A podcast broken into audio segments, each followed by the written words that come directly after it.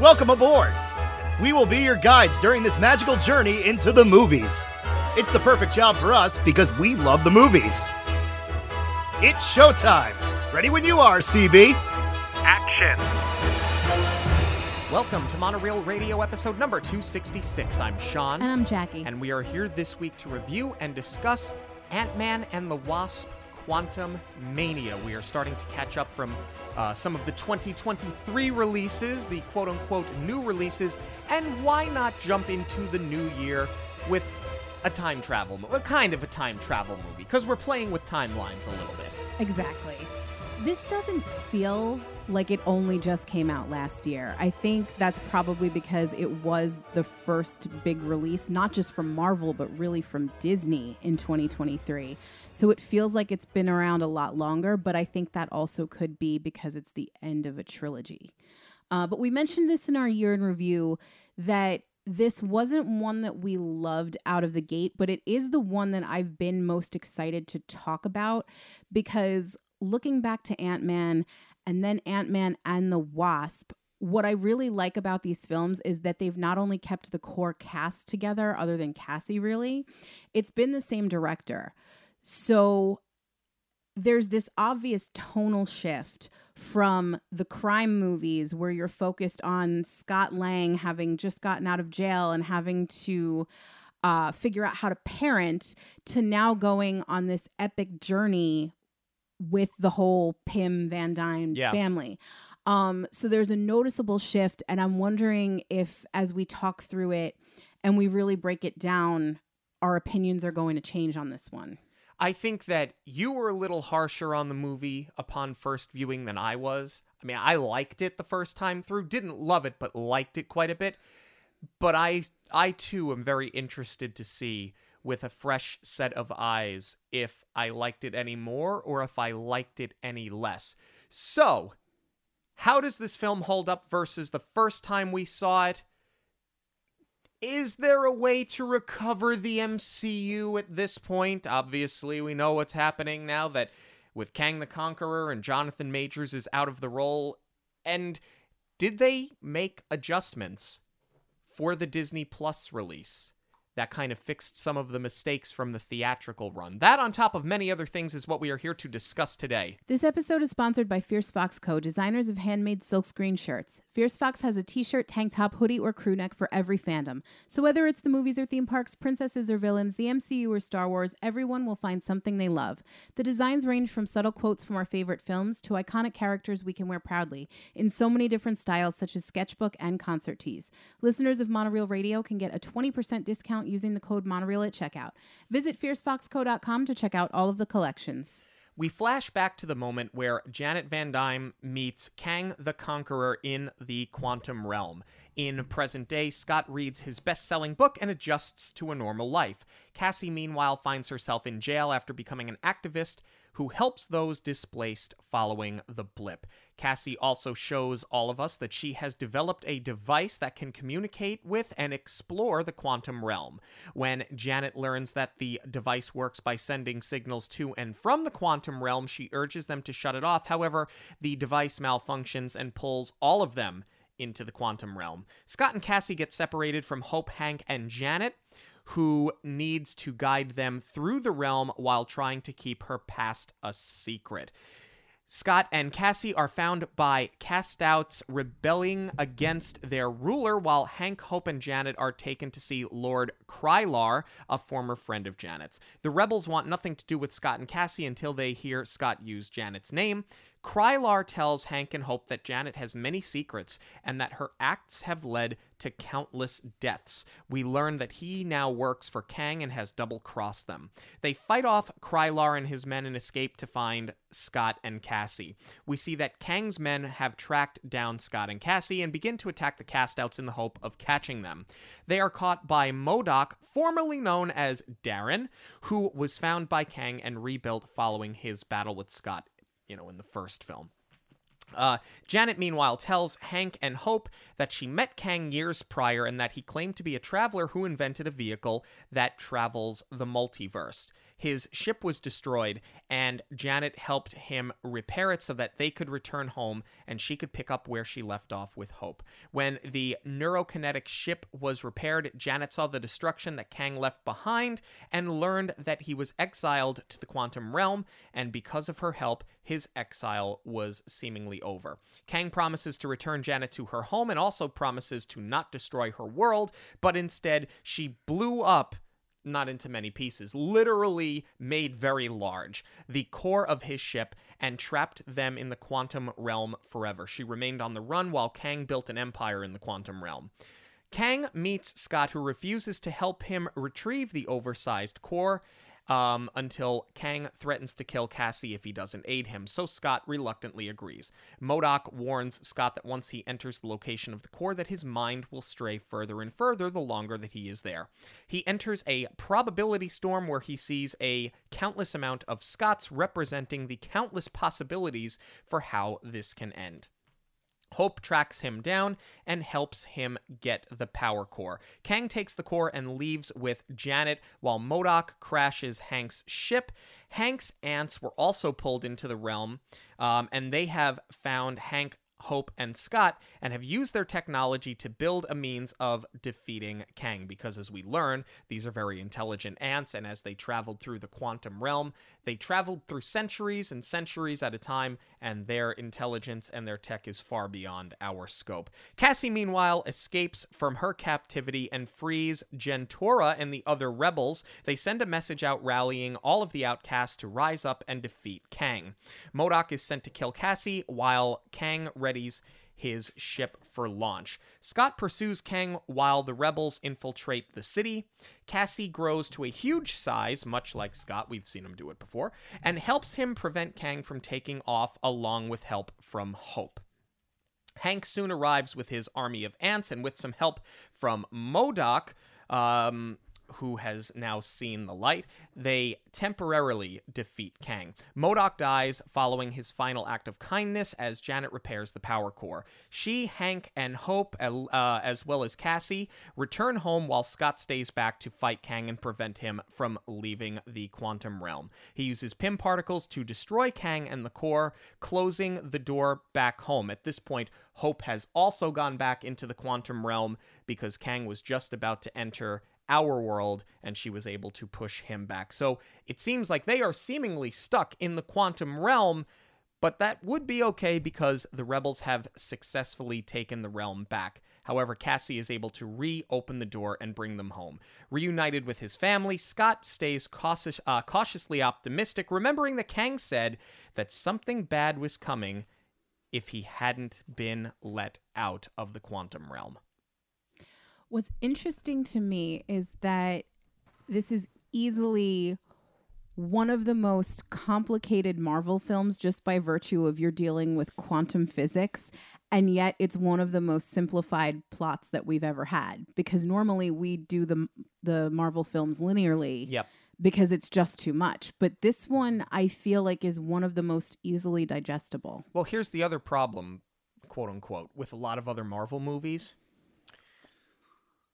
You've got six or seven characters that you're tracking. This one's in this galaxy. This one's in captivity. This one's on this planet. This one's over here finding their origin story. Like they're all in one place. Yet yeah, they're separated, but they're all in the quantum realm.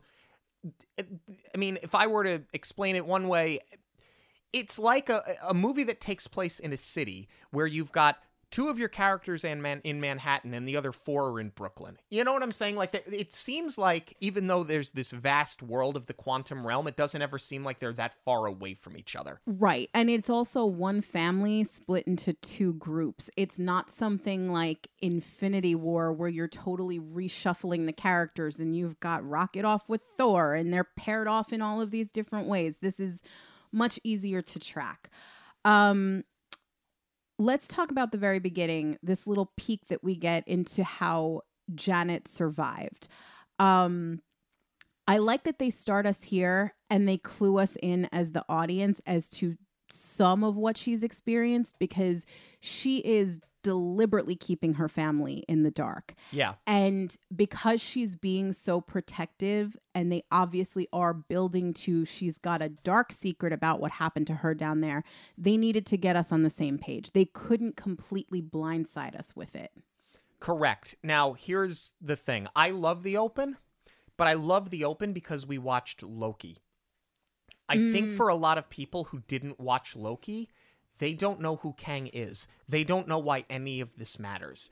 Right. So I know that in the past, it was different with the MCU where you kind of had to see a lot of these movies to put the pieces together. You know, and it's 20 something films at this point. But I think most people, at least pre pandemic, would always go see the new Marvel movie because you just go see the new Marvel movie. I feel like it's sort of a more niche market for you to sit on your couch and tune into episodic television based on the MCU if you are a casual fan. So I love the intro.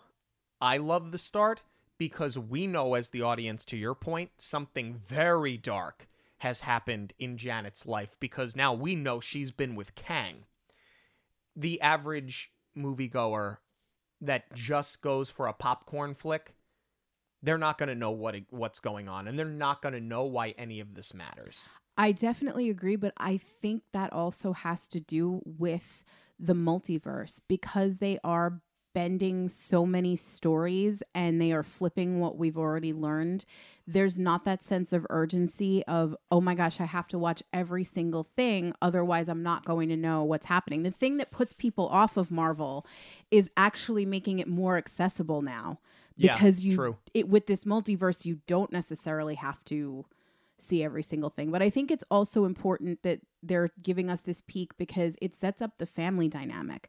Because there's that wonderful moment in Ant Man and the Wasp where they get Janet back. And uh, you kind of always knew that Hank was going to do it. But the way that it delivers on what Hope's wish has been since she was a little girl. You know, she was affected. This is a childhood trauma for her. And there's that really lovely moment between Hope and Janet. Just it, it's so well done by Evangeline Lilly and Michelle Pfeiffer, where they have that moment where they're reunited.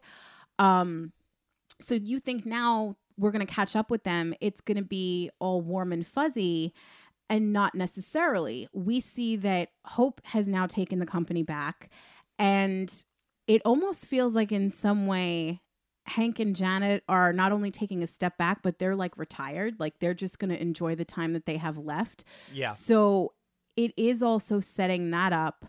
Um, and we wouldn't know why things didn't just pick up right where they left off, as far as like, you know, they're making up for lost time. We wouldn't know why Janet is being so reserved. So this was important because I was sort of like, why wouldn't they just start? with Scott, especially because you get this when we do see Scott finally, you get this incredibly jarring voiceover. And until it's revealed that it's a book promo, I didn't appreciate it until I realized exactly what they were setting up here. And they just purely leaned into the comedy of it, which is great. And I thought that they knocked that out of the park. It is so on brand for Ant Man as a character, but also for Scott Lang, that we get this very dramatic open into a very lighthearted moment where he's reading his own memoir. Um, and he's reading it to a group of kids that are all carrying their Ant Man toys and wearing their costumes. But it's great to see because we've never seen Scott live a normal life Exactly. and it's very short lived here, but for a very brief moment, Scott has exactly what he wants. And I thought that it was important for us to see it because obviously that's all about to get flipped on its head very quickly. I also love the callback here to Baskin Robbins. Um, you know, this is just Paul Rudd at his finest. And I love that he loves this character so much that he bothered to actually write the memoir for Scott in his own voice. I think that that is so brilliant. Um, I also like, you know, I briefly touched on it before. I, I really like where Hope is at, where she is using her position to make real change and her priority is her father's company and not necessarily being a superhero. To your point because they never really were.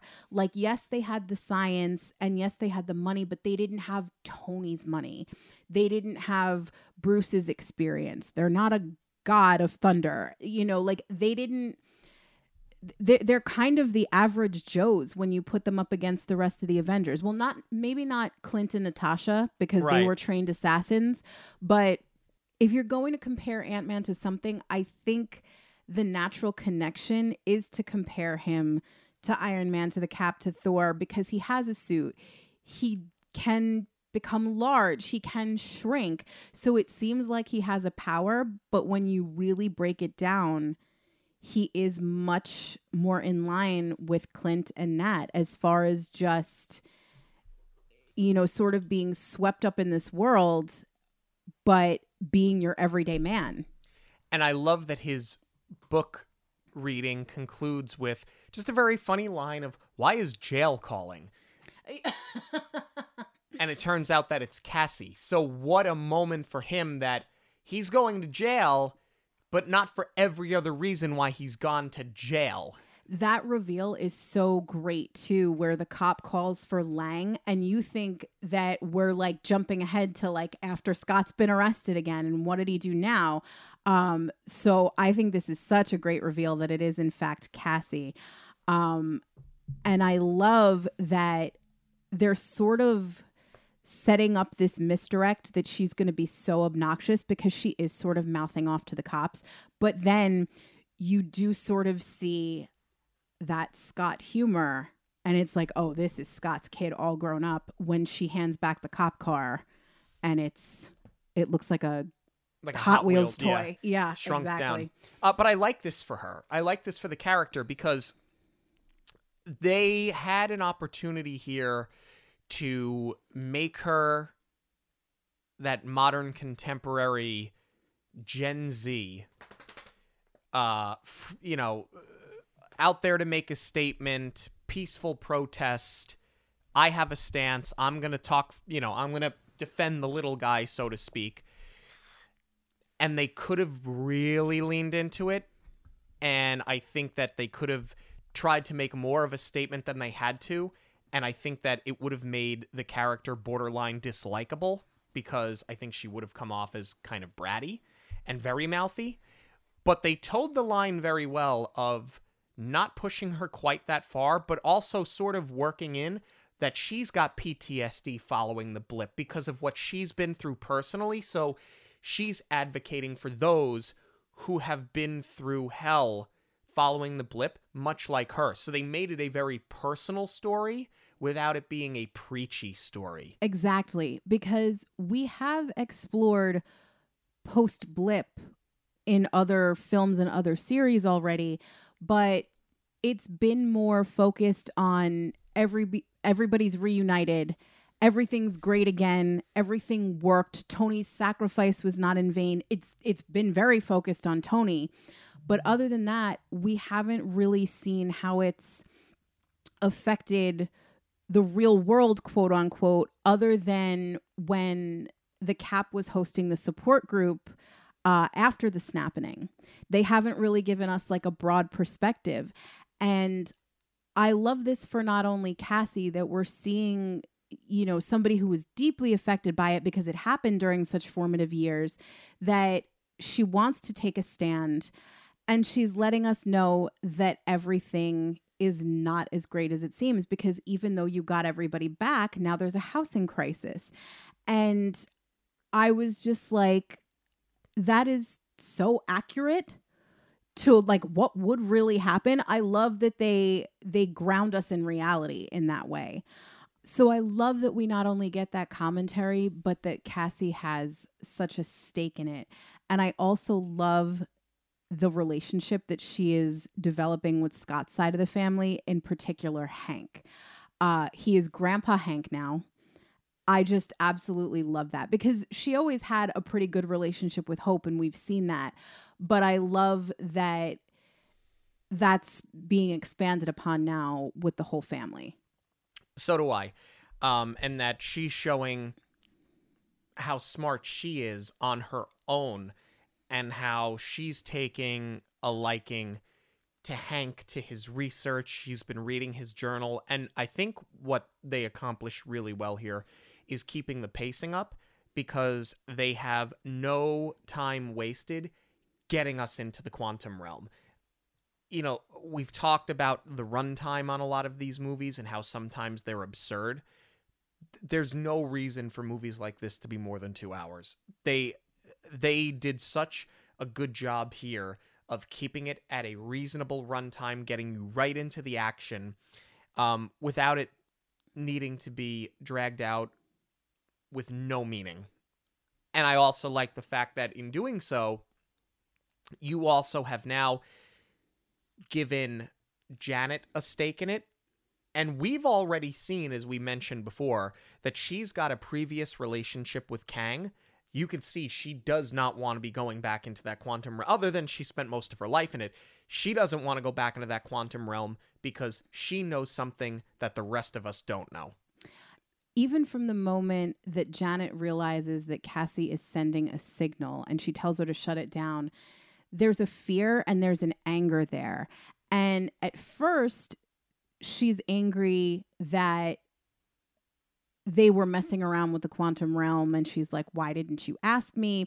And this is where it was important where we got that flashback scene with her first because we know that she is trying to keep everything a secret.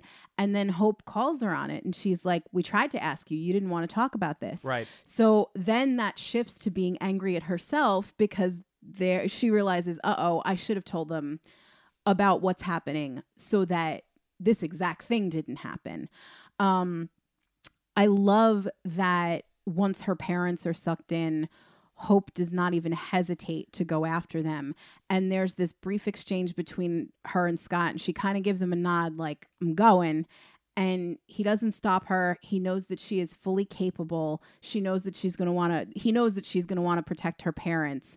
Um, and that there's nothing he can do to stop her. But, you know, he he's not even going to hesitate to let her go even though he knows it's dangerous. He's just going to trust her to do it. And i think part of him also knows they're all going in anyway which is where i start to bump on this because while we don't know how much time they are actually down there how much is getting sucked in? Because this seems very powerful this pull.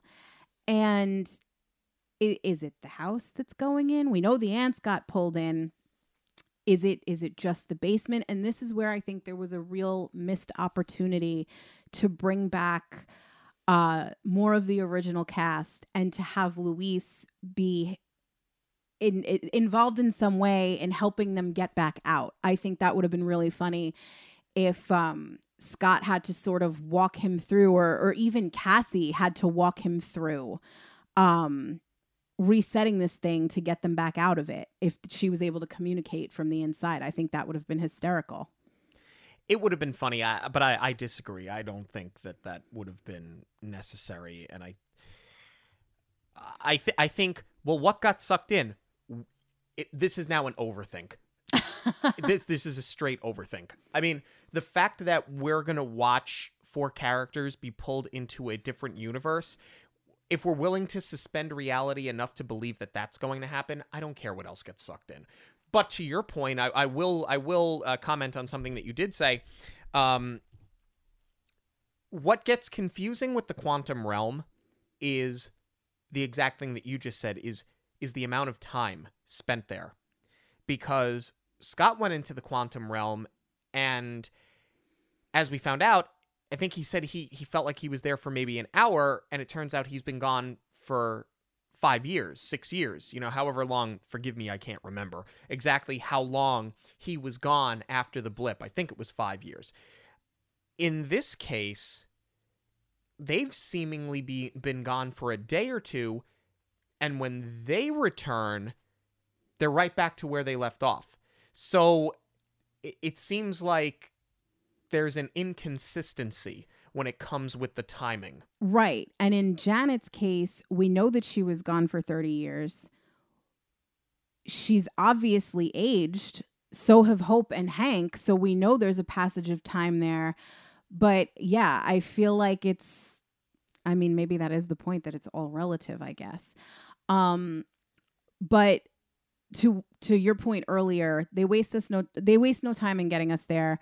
Um, as much as I would have liked to have seen Luis, I don't think it would have necessarily served the movie because part of the reason that they are getting us into the quantum realm so fast is that this is supposed to feel like a different movie. I personally would have liked it more tied back to the first two, but I think that it was all done intentionally to give us this scene in Hank and Janet's house, give us the pizza dinner, and it's like everything you know is out the window because now we're playing with space and time.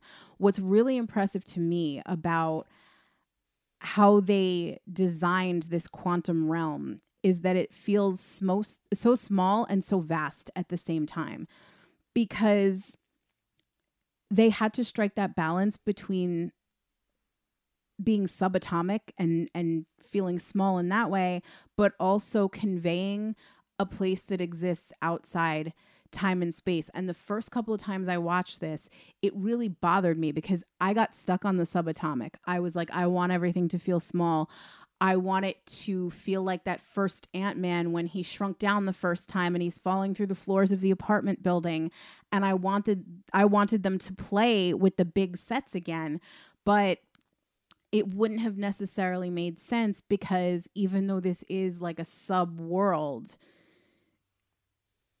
it wouldn't have lent to Kang's storyline. So I think that they did a really good job of playing to both.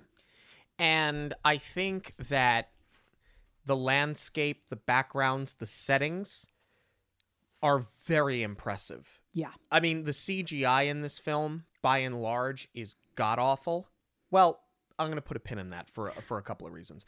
However, what stands out to me is the world looks believable. It looks real. And I think that's because of the way that they shot the film. I didn't even know they were doing things like that now where they are projecting the set onto the well not necessarily the blue screens but instead of the blue screen they are doing a projection so that the actors can see it. And i think that that was so important to this film because it's a complete departure from everything that the cast knows about the first two films that they've done.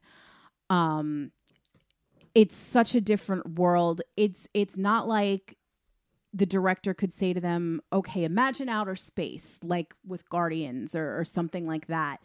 Um this has to be totally different. And I think that it was equally important too for um, Michael Douglas and Michelle Pfeiffer, even though Michelle Pfeiffer is no stranger to comic book movies. It's been a long time since she was Catwoman.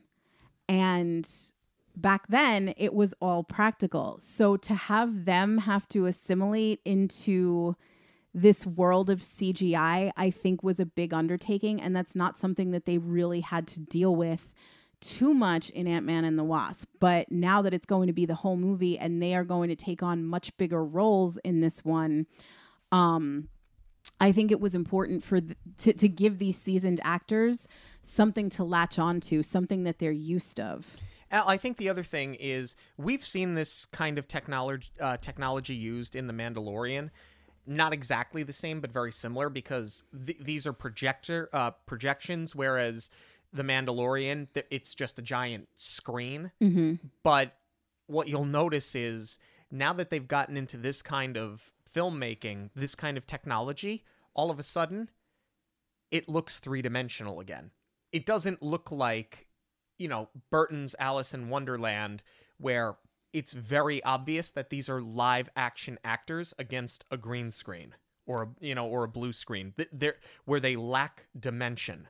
And I think that also sort of forced the hand of the other departments because since you're not going full CGI, a lot of the makeup, I mean, some of it was visual effects, but a lot of it was uh, 3D printing to create these beings of the quantum realm. Yeah. Um, I think to me, the makeup is impressive. I think the prosthetics, for the most part, are impressive. I think that the costumes are impressive. But I think some of the 3D printed stuff, to me, before I even knew it was 3D printed, to me, I looked at it and I thought it looked plastic. Like, when I go back and look at the creatures that George Lucas developed for Star Wars in 1977, in 1977, they look better now than some of those characters did for a film that came out last year. I understand that we're still learning a lot with 3D printing, and I think that it can be a very useful tool. But you know, they the filmmakers and and the visual effects department and the makeup department had even said themselves like some of this is too much for us to take on with prosthetics and with latex, so we just 3D printed. In fact, It was too ex- intricate. yeah. Well, I mean, so was a lot of what happened in the 70s with Star Wars. I don't know, they figured out a way to pull that off. I think I think intricate is a way of saying expensive without saying expensive. That's fair. I think that's fair. What I wish about these creatures, though, I wish that there would have been more that we could identify from our world in the quantum realm. Um, Oh, like, come on, you've never seen broccoli before? well, no, I was going to. That's what I was just going to say and use that as an example. I like that we see the broccoli, but you don't eat broccoli in this world. Broccoli is a person. I would have liked to see more of those things where it's sort of topsy turvy and things that we know are completely completely different in the quantum realm but i wish that instead of having everything be so fantastical there was more that we could identify that we would know um but that aside, I love how Janet is in complete control of this situation, except for the family dynamic now, because we are ripping off that band aid. She's been keeping everything quiet. They know that there's something that she's hiding, and now Hope is just going to confront her about it. And they don't know how much danger they are actually in. They know that this is a threatening situation, but Hope is used to this. She's fought Thanos. Um, so she's she's not in any rush to go confront the bad guy. She's like, no, no, no, no. We're gonna have this conversation now. And Janet's like, shut up. And this is my this is my domain now. You're playing by my rules. I'm the OG wasp. And I love that, you know, she sort of has to put hope in her place that way. Yeah, and I love that they have the seriousness of her mystery bouncing off of as we're flashing back to the other location, Scott with these very quirky freedom fighters. Um I think that it was really really well done cuz you still it's an Ant-Man movie so you still need to have some comedy, you still need to have some lightheartedness. Um and I thought that they struck the balance very well there. It didn't feel jarring. Uh, it didn't feel out of place. Um, and I thought that that was kind of on brand for the character and for the franchise. What I really love here is that they did bring one of Scott's criminal friends from the original back, uh, just not as the same character. They brought back David Dastmalchian. Uh, I hope I'm pronouncing that right. Um, to voice not only voice Veb uh, in this scene, the being that lacks holes and is obsessed with Scott's. Drink the goo. drink the drink the ooze yeah um he he not only voiced him but he also uh was on set in the suit so he got to he was basically like what Sean Gunn did as Rocket in Guardians of the Galaxy where he could be the placeholder for what was to eventually be CGI. So I love that they thought enough of the actor to bring him back in a different way. And then the voice is just fantastic because he's got an accent in Ant Man and Ant Man and the Wasp, and now he's just. It, it's just such a great comedic performance. He's underappreciated for his talents because he's always been kind of like a bit actor. Yeah. You recognize him of like from oh I remember seeing him in that. Like I'll always Yes. remember him as being the mental patient, the mute mental patient in the Dark Knight. When the Joker takes Gotham Oh my gosh. and he takes from Arkham Asylum and Yep. dresses them as as cops and they're all Mhm. fakes. That's where I remember Yep. him from. And then then he ends up being in Suicide Squad. Yeah. So, it, like, that's where I remember him from a little bit part where he didn't even speak and he stole the scene. So I'm glad that he got an opportunity to really show off his chops here. I love how um, drinking the ooze and having a drink at the bar accomplish the same thing as far as uh, eliminating the language barrier. Yeah. I'm wondering if they are serving the same ooze at the bar. I love this scene. I love how Janet opens it up. I love that we're going to meet her friend. And I think at this point, you know it's going to be a good cameo. And there were so many rumors that Bill Murray was coming to the MCU, but I was just never expecting this. This was just a fantastic character and the perfect opportunity to get this giant one-off cameo. Um but but who better to play Krylar? Um I love like this swagger that he gives him pulling up to the bar on his yacht. Uh this I'm going to be friendly because I've heard so much about the family, but also I've had relations with your wife. And It's very Bill Murray. it it totally is. There's no one else that could have played that. It, it's so perfect. He was great. I was a little thrown off though because when it was confirmed that he was in the film and we did see him in one trailer very quickly though. I thought like I knew Kang was in the movie, but I thought that Bill Murray was going to play more of a villain role, that he was going to be more of a big bad. I thought he was going to play a bigger part in this movie. I didn't know it was just going to be a cameo. For for a cameo, it certainly worked. He was incredible. Um, I wish that we would have had a little bit more of him because the thing that they accomplish really well is even though we know that Janet's a quote unquote good guy, at this point, we don't know who to trust. Like, we know that we probably can't trust Bill Murray, but we also don't know if we can trust Janet.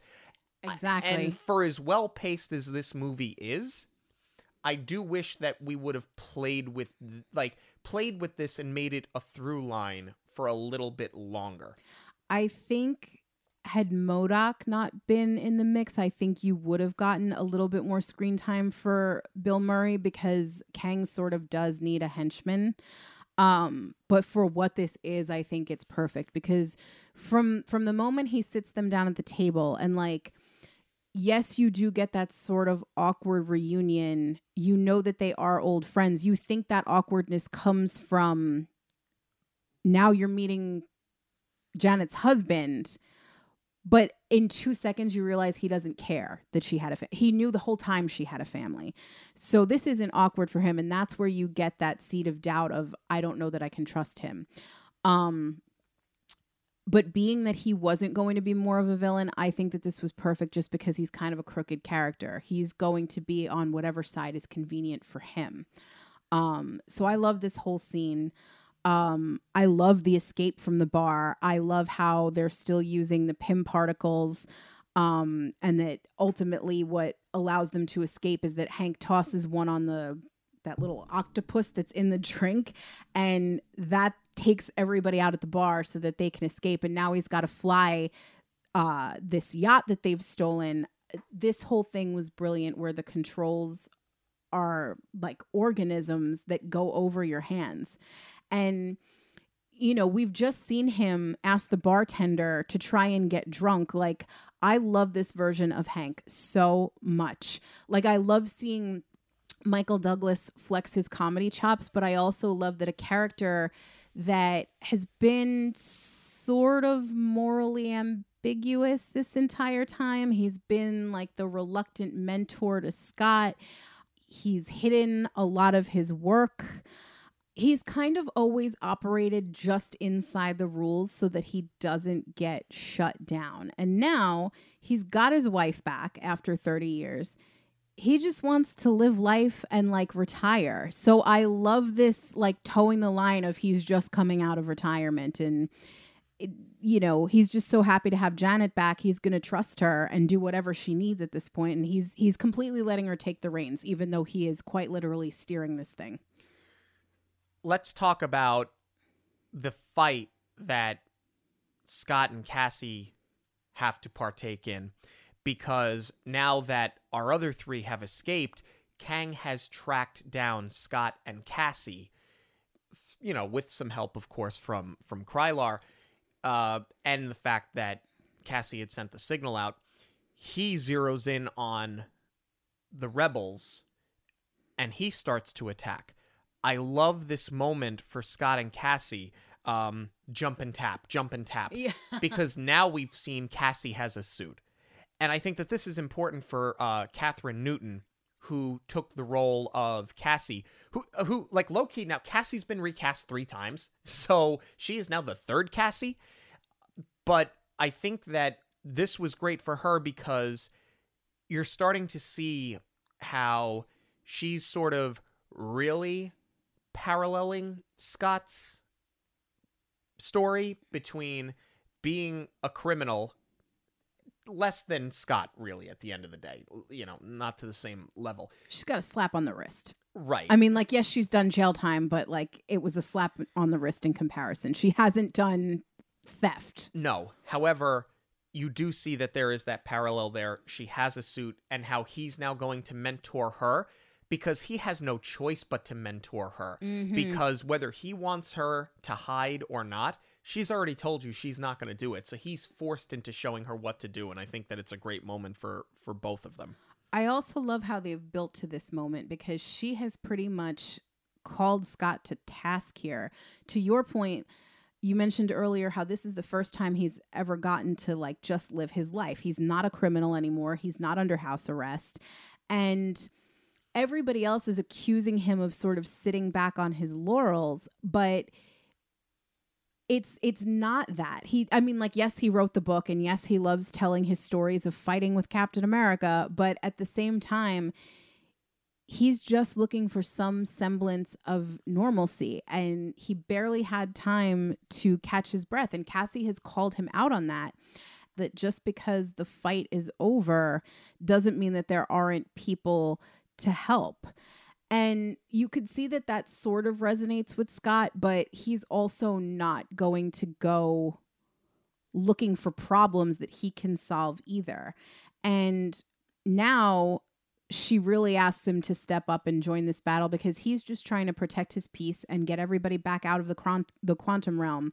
And Cassie sees what's happening here and she says to him, just because it's not happening to you doesn't mean it's not happening. And I think that that is her entire character in a nutshell. I love the line, I love the, the delivery. Um, and this is where Scott, whether he wants to or not, is going to join in this fight. Let's talk about MODOK. The return of Darren is great. That makes so much sense. But MODOK is absolutely ridiculous and just looks terrible. So here's the thing. The look of MODOK is intentionally ridiculous. You see it in the comic book. In the source material, historically, the look of him is ridiculous, but it's because he's got a big head and it's it's up against arms and legs that are to scale. You know what I'm saying? Like the regular human body.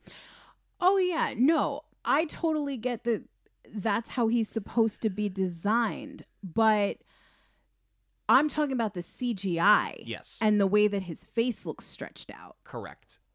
That's what I was getting to. If you look at the source material, he doesn't look like a normal face.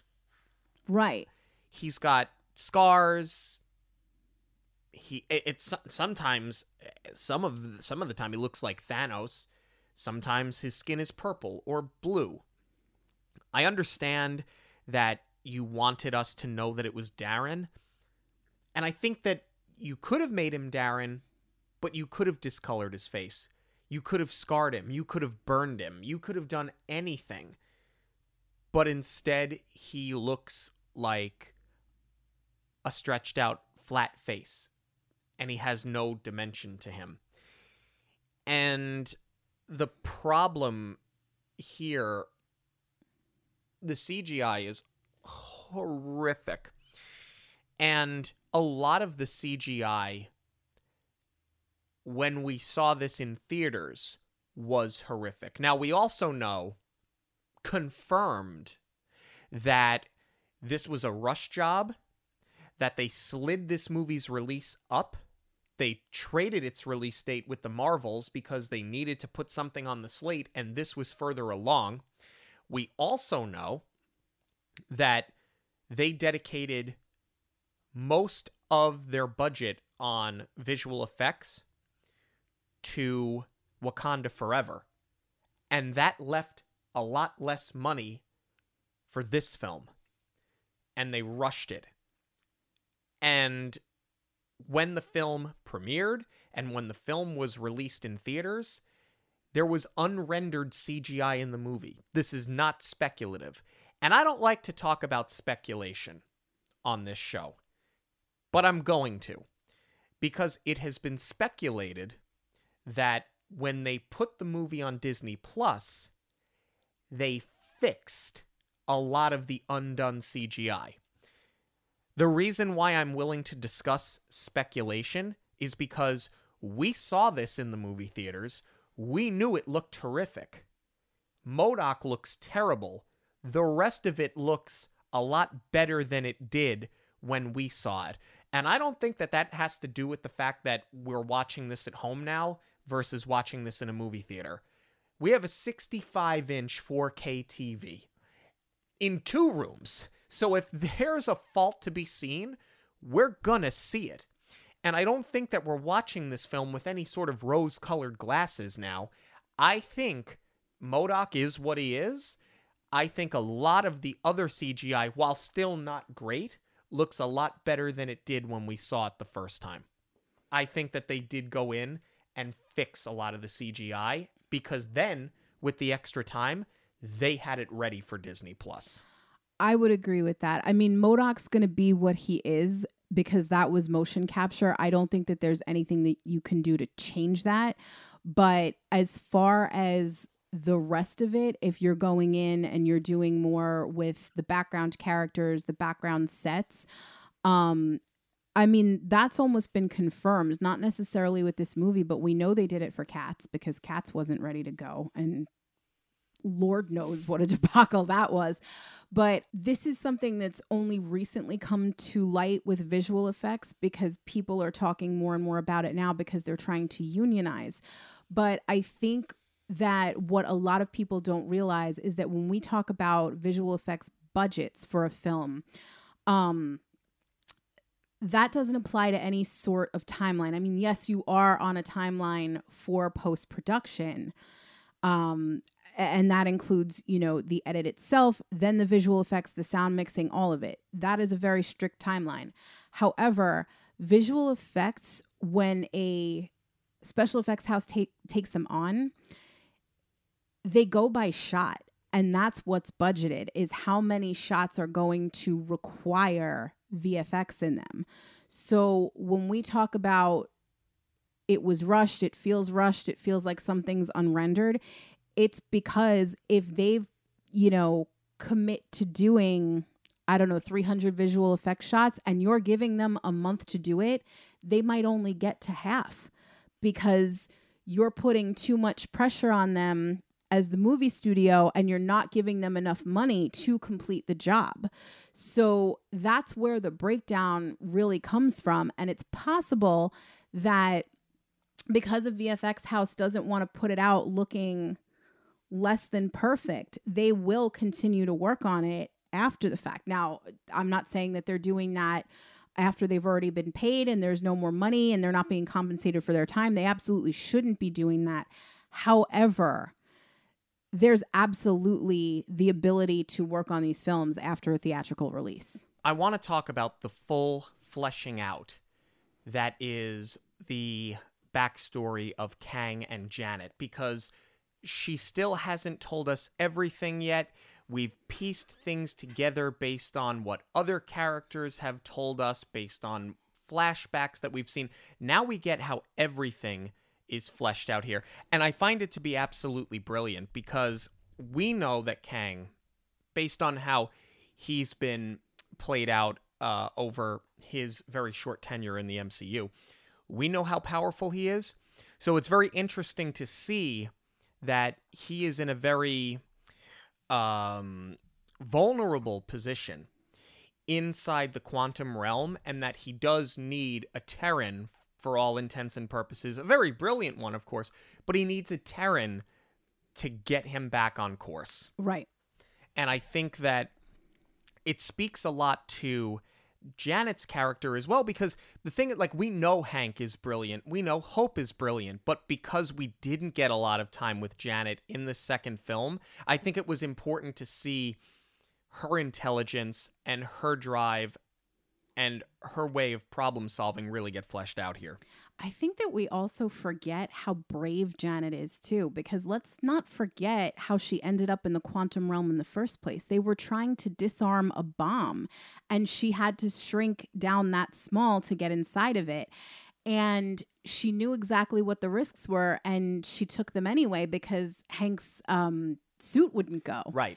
Um, so I think, you know, because she gets reunited with her family and that's so much the focus, you forget about what got her there in the first place. And I love that all of those layers do come out again her intelligence, her bravery.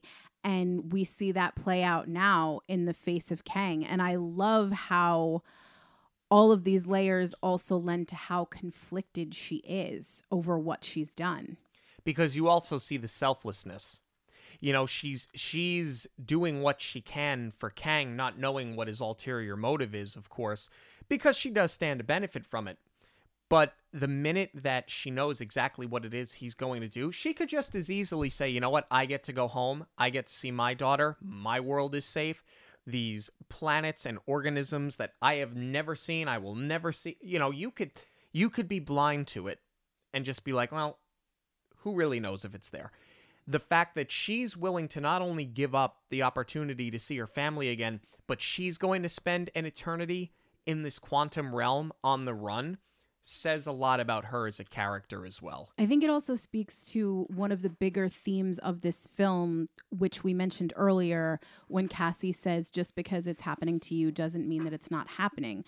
And we did see Janet sacrifice herself for her family and her world. And I think that you could make the argument that this is Janet's world now. So it's in her character to make this sacrifice again. But I think that this speaks more to the bigger picture of she doesn't want to determine who lives and who dies, which is a huge theme of the MCU. And I'm only just realizing this now it never occurred to me how many parallels there are between Janet and Tony because that was always Tony's thing is you know we don't get to play God. It it matters to either the one person that you save or the thousands of people that you save. You just have to save people. Um so this is a really huge really deep scene. Let's move on to the probability storm. Hilarious. Th- this whole thing is fantastic. Baskin Robbins and all but what I love most about it, other than the fact that it's obviously very funny, is that they literally work as ants to get him to where he needs to be before Hope comes in and finally aids him in accomplishing his goal. This was such a brilliant full circle moment. This ties it back to the original Ant Man and going one step further, this is also going back to why you cast Paul Rudd in this role in the first place. This is the most Paul Rudd it feels like in this entire film with all of these versions of Scott cheering each other on. I would love to hear some of this raw audio because I, I would be willing to bet that he improv most of it. Oh, I'm I'm certain of it. And I'm sure that there are so many gems that got cut. But to me, yeah, this is just such a great full circle scene. And it ends with Kang doing the exact thing that he said he wasn't going to do. He does not release Cassie, he takes Janet, and off he goes. And that kind of starts pushing us towards the end of the film. This is where everything starts to shift from hearing how evil Kang is to seeing how evil Kang is because they've been building to it this whole time. And from everything that we've seen hinting towards him or his variants in other series, and even in the scene with Janet, he doesn't do anything horrible in the moment. Janet just sees what could happen or what did happen in these alternate timelines. Right. But here is where it really starts to come out because he's so monotone and he's almost quiet in the way that he speaks, but he is so calculated. It just exudes evil. And now it's like, all right, gloves are off. I've got nothing to hide. Everybody's against me and I want to get out of here. So we're going to see him start pulling out all the stops. And you know that he's going to rival Thanos as far as being a big bad when Scott and Hope go after him and they shrink down and they're ready to make a sneak attack and he just flicks them out of the way. It's it's wild. Yeah, it's it's a moment of self-awareness for him. It's a moment where he is fully aware of his actions and he is to your point very calculated and because he is so calm that within itself is off-putting you know you, you don't see as you see in so many of these films somebody snap and start screaming and acting irrational right he is so self-righteous and so believes in what it is that he is about to do that it is completely unsettling And that's where he really starts to feel dangerous. And to your point, as far as believing what he's saying, he's so convincing that even I started going back and forth when he finally is reunited with Janet. Um, there was a moment where I was like, I know this is supposed to be the Kang the Conqueror variant, and he is the one who was exiled by the rest of them. But I was like, is he the most dangerous one? Or is he the one that's going to try and solve everything? And should we maybe believe him? It's it's a really great performance is is what it is. It's so nuanced and I hate saying it because of everything that's happened with the actor, but it it really is brilliant. moving on to really the end of the movie here because everything from this point moving forward happens very quick, which I appreciate.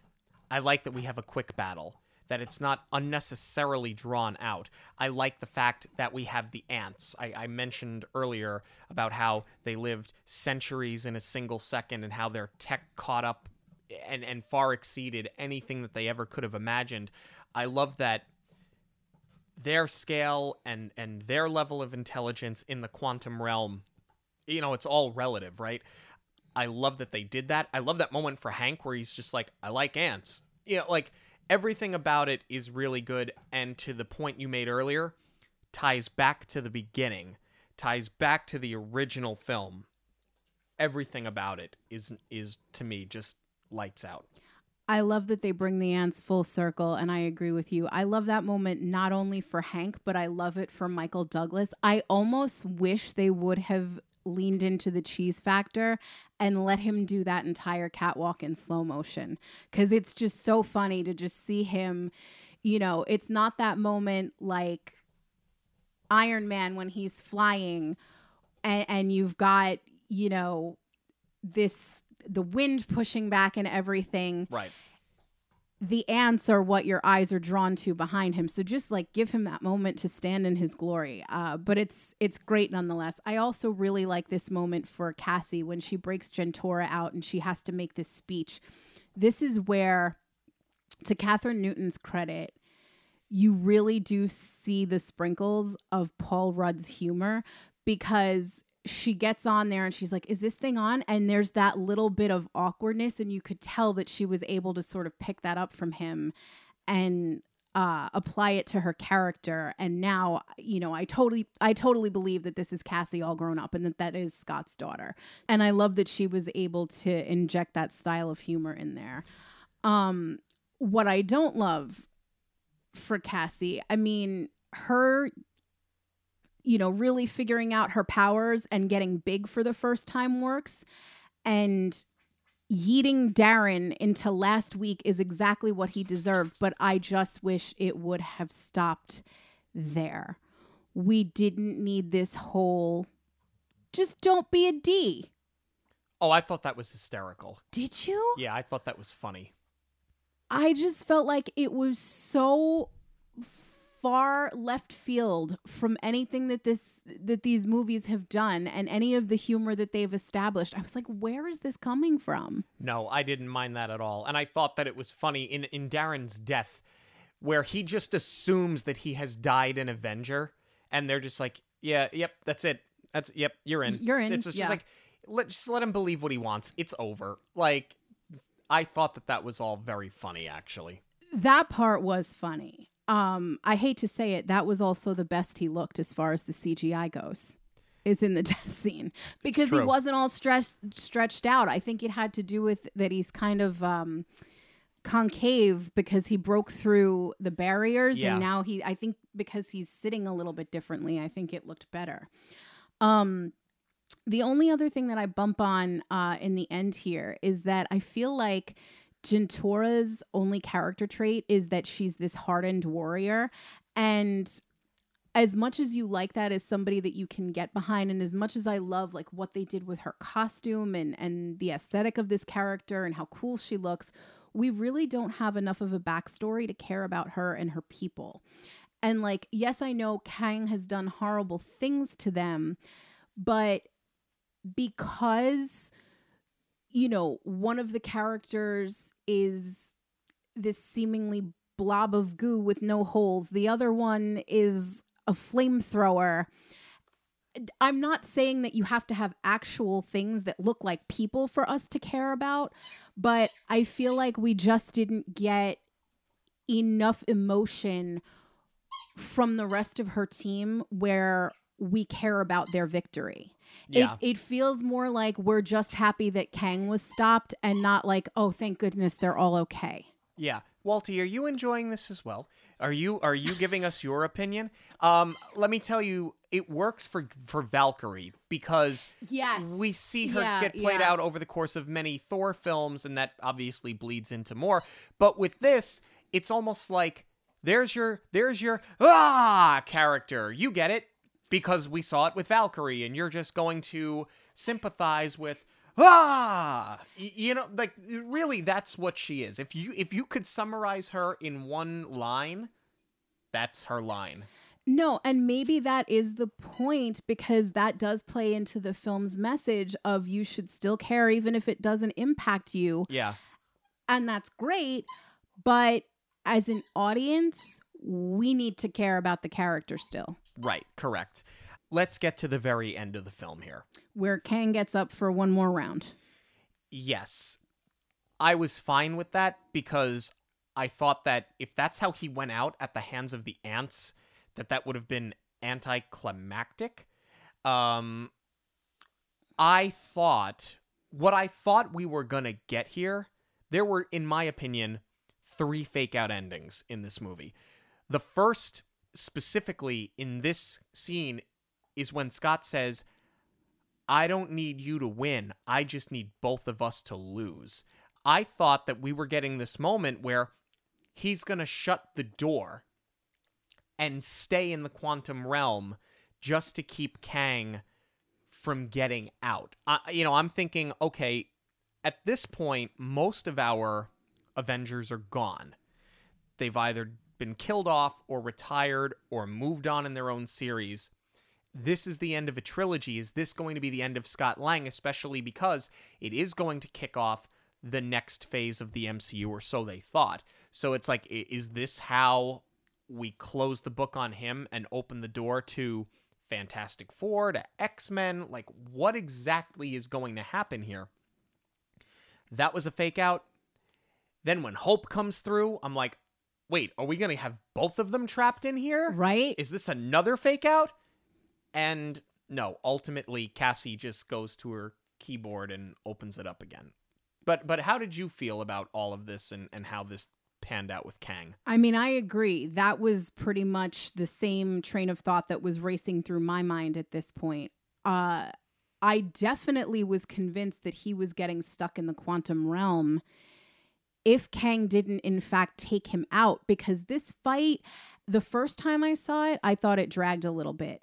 Now, I don't, I, I think the pacing is okay, but Scott's getting pretty beat up here. And like we know he can take a punch, but there's nothing else he can do. He can't get big, he can't shrink. Like I I was like I know they're passing the baton, so I think it would be a fitting ending if he did get stuck in the quantum realm.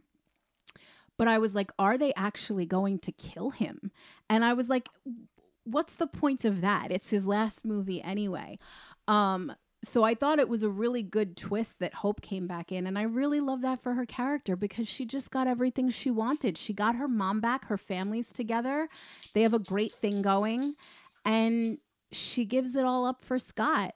And I love that um you know, as far as these movies go and as far as like the quote unquote Marvel couples go, you know, we see Pepper backing up Tony, but when we think of like dabbling into romance, I think that's the most we've gotten out of Marvel. To me, this is like the most romantic gesture that anyone's ever done in the MCU.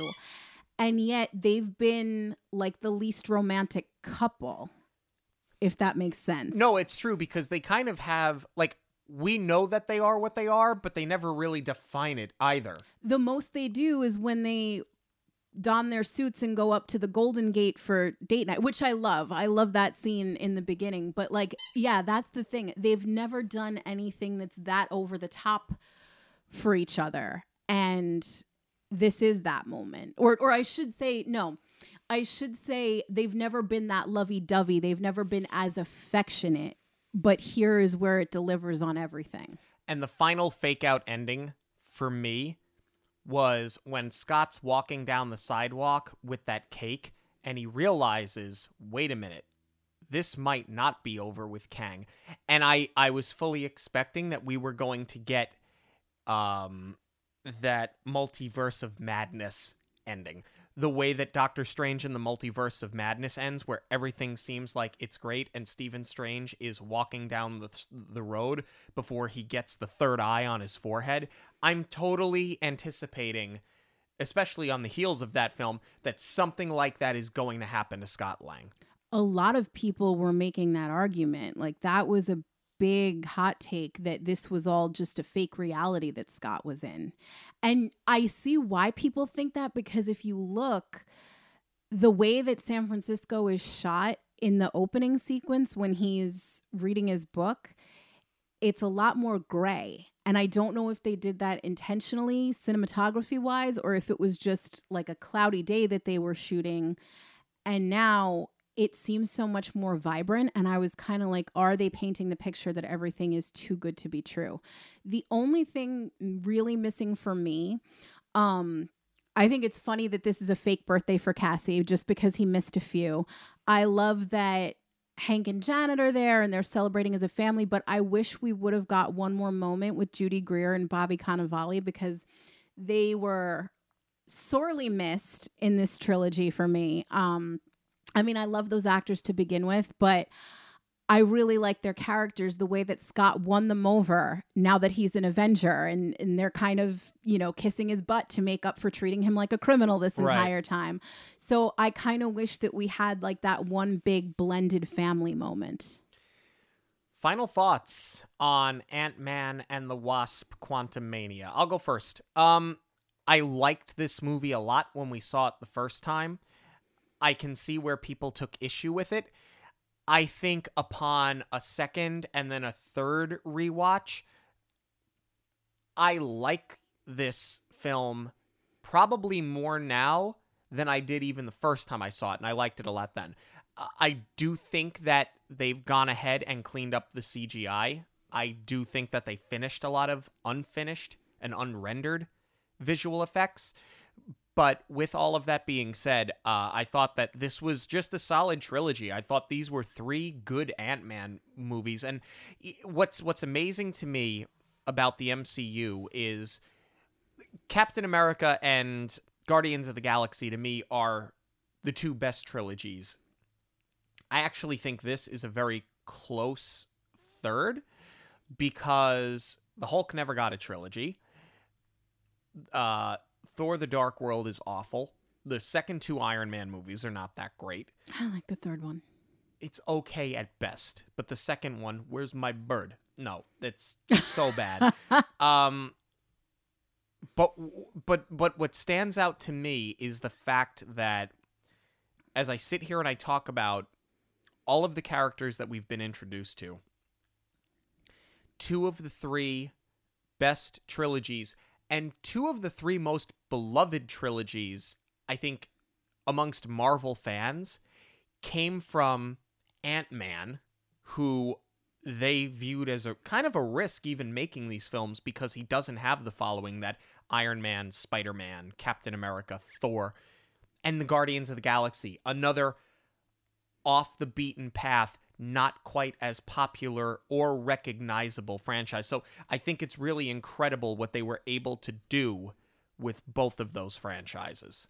For me, this took four full watches to get on board and appreciate it because I didn't really love it when we saw it in theaters. The second time I watched it was on a plane, which is not the best for a viewing experience anyway, but it still didn't capture my attention. And even up to the point where I sat down to watch it for this review the first time, it wasn't holding my attention. I kept spacing out. So it wasn't until that time where I really sat down, took my notes, and really paid attention that I realized how much more layered and nuanced and how much more depth there is with the characters that I was able to fully appreciate it. I wouldn't put it on par with Captain America and Guardians as being an amazing trilogy, but my biggest takeaway from this is that it does feel like a complete trilogy to me now. I really felt like it was such a departure from the first two and that's what I didn't like about it but now having talked more in depth about the characters and seeing where they're all landing and seeing their full arcs play out it does feel like a very complete trilogy we want to know what you have to say about Ant Man and the Wasp Quantumania. You can let us know on X, Instagram, and Facebook at Monoreel Radio, or you can email us monoreelradio at gmail.com. News of the week and a giveaway are coming up, but first, a quick break. News of the Week is proudly sponsored by KMV Travel. KMV Travel is a boutique travel agency that helps families plan personalized vacations and create unforgettable memories on land and at sea. KMV Travel specializes in Disney destinations, family theme parks, and most major cruise lines, providing unmatched service from start to finish with the belief that vacations are an important part of life. KMV Travel will help you and your family experience new places, learn about other cultures, relax, and reconnect with those who mean most. KMV Travel will guide you from booking to bon voyage, ensuring you have the tools you need to enjoy each moment of your vacation at no extra cost to you. Visit kmvtravel.com to connect with an expert travel advisor and start planning your getaway now news this week, perhaps some of the biggest news this week, 95 years in the making. Mickey Mouse, at least in Steamboat Willie form, has gone into public domain. And it should surprise nobody that on the day that he goes into public domain, we get the trailer for Mickey's Mousetrap, the Mickey Mouse horror film. Very similar to the Winnie the Pooh horror film. Now, I think it for those of you out there who didn't read any articles, this is not Mickey Mouse in totality. This is just Mickey Mouse in Steamboat Willie form. It blows my mind how many people are number one, shocked that this trailer came. It blows my mind how many people are angered that this movie came. And it shot what I think the most startling thing is the amount of people I see the same thing on social media over and over again. How did Disney let this happen? Because yeah. people don't understand how public domain works. Right. And this is why there are so many versions of Mickey Mouse. Like they've been ahead of this for years. That's why all of those changes to the character that they make that everybody complains about when it happens, it just sort of resets the clock on that version of Mickey. But I think what's the most off putting to me about this, I don't care that it's a genre flip. I thought it was hilarious when they did it with Winnie the Pooh, and I'm probably going to get a big old chuckle out of this one. I did watch the trailer. It feels just like Five Nights at Freddy's, so it's Right. totally derivative. And the other thing is that it's not just Mickey's Mousetrap. There's another film in the works called Steamboat Willie, where they're doing a play on the short where he works on a ferry and he's murdering people. I can only hope it's the Staten Island ferry. I think that would be very fitting if we see like a gritty New York crime uh you know like slasher film i i think that would be great. But what bothers me and don't misunderstand i'm not one of these people that's like shocked and appalled that this is happening. It bothers me that there's two already. It just seems like the vultures were circling and obviously they were going to. People have been waiting for this but what i'm really getting annoyed at is like how variety keeps delighting in this because variety is really the one leading the charge with most of these articles Well, remember, a lot of mainstream media loves that this is happening. Oh, yeah. Because they hate Disney because Disney owns so much. And I think that's really what's rubbing me the wrong way the most is that looking at the big picture, not only are they championing these movies that are being made, they're trying to make connections to what's happening with Disney movies at the box office now, what's happening at the parks, what's happening with the company. And it really seems like they're rooting for Disney's downfall. And that makes me really mad and disappointed. Well, they're going to be waiting a long time for Disney to have a downfall because, in spite of the fact that the box office numbers have not been there, they still have all of the parks. And I do believe that we are going to have an influx of visitors in 2024. Yes, because they have added another new promotion. There are already a couple of really good ones out there, but this one I was really surprised at because it's a pretty good deal. Starting January 3rd, Disney Plus subscribers can get a free dining plan. Now, here's the fine print. Uh, this only applies to non discounted, which we know Of obviously course. you can't package or you can't combine discounts. Um, it's on a four night, four day package uh, that includes a room at a select Disney resort. Uh, and you also have to have the park hopper option added to your ticket. So this isn't a blanket deal for everybody that's going for four days. It there there are a lot of uh, caveats to it, but it's still a pretty good offer, I think. Yeah, what I find interesting here is that for the longest time, Disney promoted park hopping. That was a big perk. Do more than one park in a day, right? Add it on, of course, spend more money, but you can park hop. Then, for like two years coming out of the pandemic, no park hopping. They didn't want you to park hop. Now, not only do they want you to park hop, not only have they made it easier with limiting the restrictions on when you can park hop, but now they're incentivizing you to do what they always wanted you to do to begin with. What I think that is showing us is the change at the top has a lot to do with this. And I think that we're also starting to see that Disney is starting to listen to their parks guests. And I can only hope, against all better judgment, mind you, I can only hope that certain perks that we used to have, not that it affects us per se because we're locals now, but for those who who do travel in from out of town, the perks that we were accustomed to that made Disney such an approachable experience, I'm ho- I'm hopeful that we start to see the return of a lot of the perks from back in the day. Absolutely. But we are interested in knowing what you have to say about the Disney parks news this week about the public domain news this week, you can let us know on X, Instagram, and Facebook at Monoreel Radio, or you can email us monoreelradio at gmail.com. We have a really cool giveaway here to start off the new year in celebration of Ant Man and the Wasp Quantumania. We have a Funko Pop keychain. It is an Ant Man keychain that was released in tandem with this film, and we want to give it away to one of you. Uh, so we're gonna do this the old-fashioned way. We're gonna do this on social media. So on X, Instagram, and Facebook. Make sure that you are following the account, uh, either of them or any of them, or all three of them if you want. Um, make sure that you like the post because we're going to post a photograph of the keychain and tag a friend. You will have until Tuesday, January 9th, 2024 at 11:59 p.m. We're going to give you a week and then we will announce the winner of our giveaway. Um, which I am just really excited. First episode of the year. I'm in, you know, we're in a giving mood coming out of the holiday seasons. I'm getting ready for Dopey. Like, we're just very happy right now. And we've got more to come. Yeah. We've got quite a few fun Funkos. Stay tuned. We got a lot of things to give away this year. And we've got a lot coming up. We're going to have a lot of giveaways at uh, House of Mouse Expo in yes. March. Yes.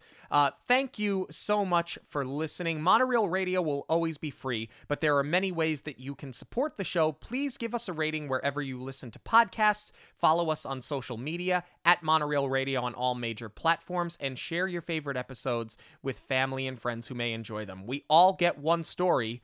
Go make yours magical. On behalf of Monoreel Radio, we'd like to thank you for joining us. We'll see you at the movies, the stuff dreams are made of.